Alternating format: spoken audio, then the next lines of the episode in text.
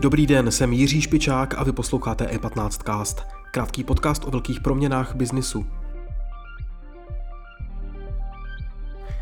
Jaké jsou rozdíly mezi marketplacy ve Spojených státech a v Evropě? Bude Retailis zakládat kancelář v Americe? A jak to vypadá s jejich pobočkou v Singapuru? O tom se v dalším díle E15 castu bavil Nikita Poljakov s Petrem Hellerem, zakladatelem a šéfem platformy Retailis. Nejprve ale krátké zprávy. Kurzy akcí řady firm prudce klesají, najdou se však i tituly, kterým se korekce vyhýbá. Mezi ně patří i cené papíry českého výrobce CZG, Česká zbrojovka. S nimiž se obchoduje na pražské burze a v RM systému. Během ledna jejich kurz vzrostl o zhruba 2% a pohybuje se kolem 520 korun. Podle oslovených analytiků navíc existuje slušný prostor pro další růst. Kazachstánu, Uzbekistánu a Kyrgyzstánu se potýkají s rozsáhlými výpadky proudu. Bez elektřiny je většina obyvatel největšího kazachstánského města Almaty, které má asi 2 miliony obyvatel. Výpadek nastal po odpojení hlavního elektrického vedení v Kazachstánu. Den před výpadky proudu byli ze sítě odpojeni těžaři kryptoměn, kteří ve Středoazijské republice našli útočiště po loňském zákazu těžby v Číně. Ministerstvo financí pod novým vedením Zbyňka Stanjury v polovině ledna poprvé nabídlo investorům tři balíky dluhopisů celkově za 10 miliard korun. Oproti předchozím letům musela vláda vzhledem ke zpřísňující se měnové politice České národní banky nabídnout podstatně vyšší úroky. Česko si tak půjčilo nejdráže za posledních 8 let.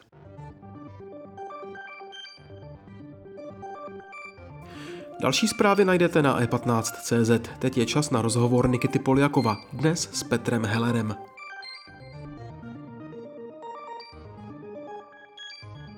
Teď už tu vítám Petra Hellera, zakladatele a CEO platformy Retailis. Ahoj Petře. Ahoj Nikito, díky za pozvání. Ty jsi zvrátil s kolegy z business tripu v Silicon Valley eh, před nedávnem. Na co jste přišli? Co nového tam teď přivážíš?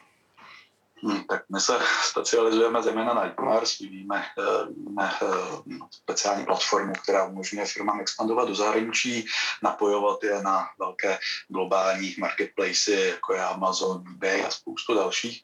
Takže pro nás samozřejmě ta cesta do Silicon Valley uh, dala takový ten impuls k tomu, abychom se dozvěděli, takový ty hlavní rozdíly mezi, eh, mezi marketplacy ve Spojených státech a mezi marketplacy v Evropě. Eh, ono to možná úplně nevypadá, ale jsou tam celkem velké, velké rozdíly. Ono obecně v tom pojmu e-commerce, no něco úplně jiného je e-commerce, když se, eh, když se řekne v Evropě a něco jiného je e-commerce v Severní Americe. V Severní Americe obecně e-commerce je mnohem obecnější. V, v Evropě pod slovem e-commerce si představíme takové ty e-shopy, to zjednoduším, e-shop. Eh, severní, přesně také e-shop. Eh, v Severní Americe e-commerce může být třeba i Uber. Eh, takže v podstatě my jsme hned z začátku, když jsme řekli, že jsme e-commerce platforma, tak se nás všichni ptali, na jaký ten konkrétní obor se v podstatě specializujeme a my jsme museli vysvětlovat, že teda pomáháme malou obchodním nebo velkou obchodním firmám s nějakou jako expanzí, s nějakým napojováním na další, na další marketplace. Takže to byl takový první, první vůbec rozdíl toho vnímání samotného e-commerce. Další určitě oni že v Severní Americe to tu e-commerce, tak jak my ji vnímáme, eh, tak v podstatě tam, tam vznikla. Tam už e-shopy byly 20-30 let zpátky, když my jsme teprve vůbec uh, pomalu nevěděli, co si, co si pod tím představit, pod tím elektronickým obchodováním. Uh, takže oni jsou v tomhle velmi vyspělí. A já můžu třeba říct takový rozdíl mezi právě třeba tu Severní Amerikou a třeba jeho východní Asií, kde jsme, kde jsme velmi dlouho Eh, kde jsme nějakým způsobem působili. Já jsem, jsem tam uh, skoro půl roku bydlel v Singapuru, předtím jsem několik měsíců byl, byl v Číně. A uh, na jednu stranu ta Severní Amerika má výhodu v tom, že oni uh, skutečně začali jako jedni z prvních, uh, ten Amazon už mluví před těma 25 a 20 lety a uh, ty Číňani ho pak s tou svojí Alibabou trošku začali kopírovat. Na druhou stranu ta Severní Amerika malinko začíná taky zpomalovat ten svůj rozvoj no, ve srovnání třeba s tou jeho východní nebo východní Asií, kde, kde právě naopak pod slovem e-commerce oni vidí že se e-commerce stává v podstatě všechno, co se týče obchodu. E, což přece jenom ještě v té Severní Americe ten rozdíl mezi tím eh, e-commerce nebo mezi tím online a offline ještě trošku existuje. V té Číně se to úplně, e, nebo v tom Singapuru se to úplně jakoby sbírá nebo sbírá do jednoho do jednoho, do jedné oblasti. Mm-hmm. Petře, a podařilo se vám třeba domluvit nějaký deal v té Americe, nebo jaký je teď sentiment z hlediska třeba právě spolupráce s evropskými firmama, startupama? My jsme zejména eh, chtěli vědět, eh, jaký by byl zájem ze strany severoamerických firm právě při té expanzi do, eh, do Evropy, což je to hlavní, co jsme jim nabízeli.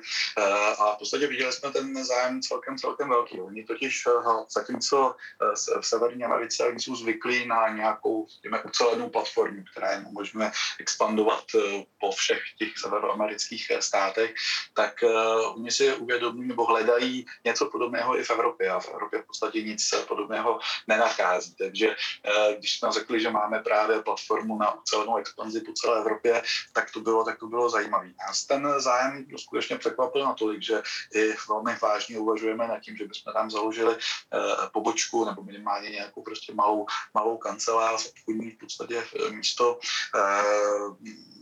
ať jsme byli v té východní, v té západní části, eh, tedy v té, v té Kalifornii, tak eh, si myslíme, a to už se to ukazovalo i v minulosti, když jsme jednali s nějakými prvními firmami předtím, tak eh, si myslíme, že ještě větší zájem než v té západní části, tak by byl v té východní části. Takže se hodně díváme, řekněme, New York a výš, oblast té Nové Anglie, ty státy právě New York, Philadelphia, Massachusetts a podobně. A tam si myslím, že letos bychom ještě něco mohli, mohli založit. Mm-hmm.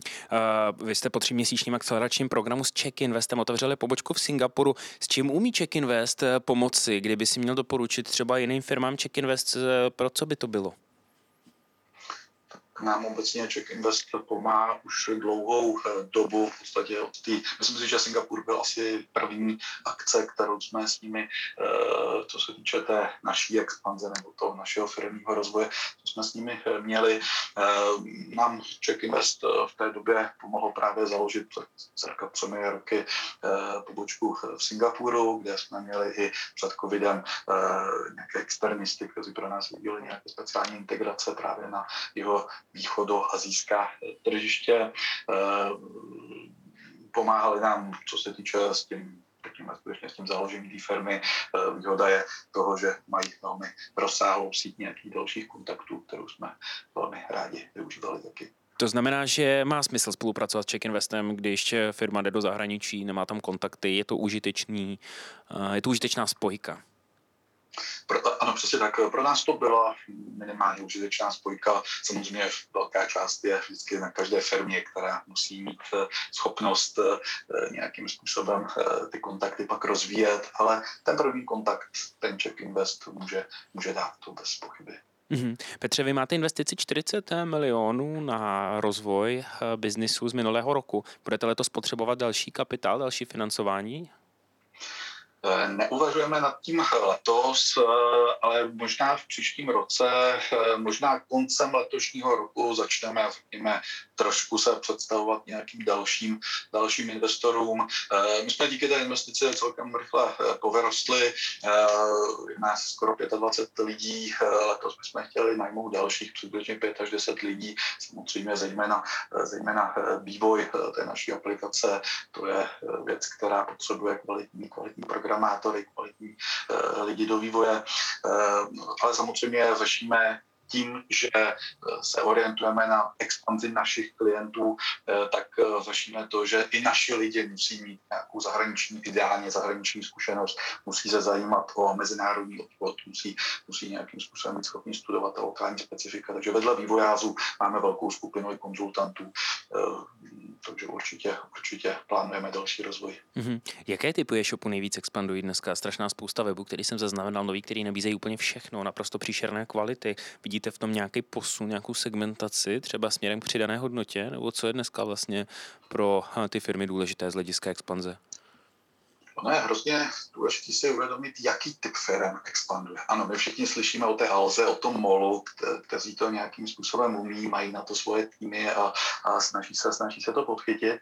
Na druhou stranu je ale tady ohromná skupina malých e-shopů, který, kteří eh, tu schopnost té expanze tolik eh, nemají. Eh, ono často pod to slovem expanze si každý představí listing svých produktů někde na Amazonu, ale ono to tím často teprve začíná. Ty firmy pak musí řešit nějaké integrace na logistické služby, eh, řešit nějaké lokální specifika, řešit registrace k DPH v jednotlivých zemích a eh, někdy s tím mají, někdy s tím mají problémy. Eh, ono se často mluví o tom, že v současné době, nebo minimálně v Čechách, existuje plus minus nějakých 50 tisíc e-shopů, co tak některé statistiky uvádí.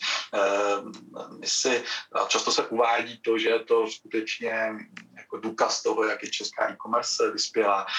My ne, bohužel vždycky si to myslíme, protože že právě drtivá většina z těch 50 tisíc shopů není právě na tu expanzi e, připravená. A my si skutečně myslíme, že do budoucna firma, která nebude schopná expandovat minimálně po Evropě, tak prostě, tak prostě zanikne. Takže ty e-shopy se to učí a Obecně ono o expanzi se v České republice mluví poslední, já nevím, dva, tři, čtyři roky, víc, víc asi, víc asi ne, takže expanze obecně je nový, nový jako trend v e-shopech českých. Petře, eh, držíme vám palce letos, ať i vaše expanze se podaří do Spojených států nebo další rozvoj fázi a díky za tvůj čas, měj se hezky. Děkuji za pozvání. Měj se, ahoj. Díky za pozornost. E15 Cast můžete poslouchat každé všední ráno ve všech podcastových aplikacích a na webu e15.cz.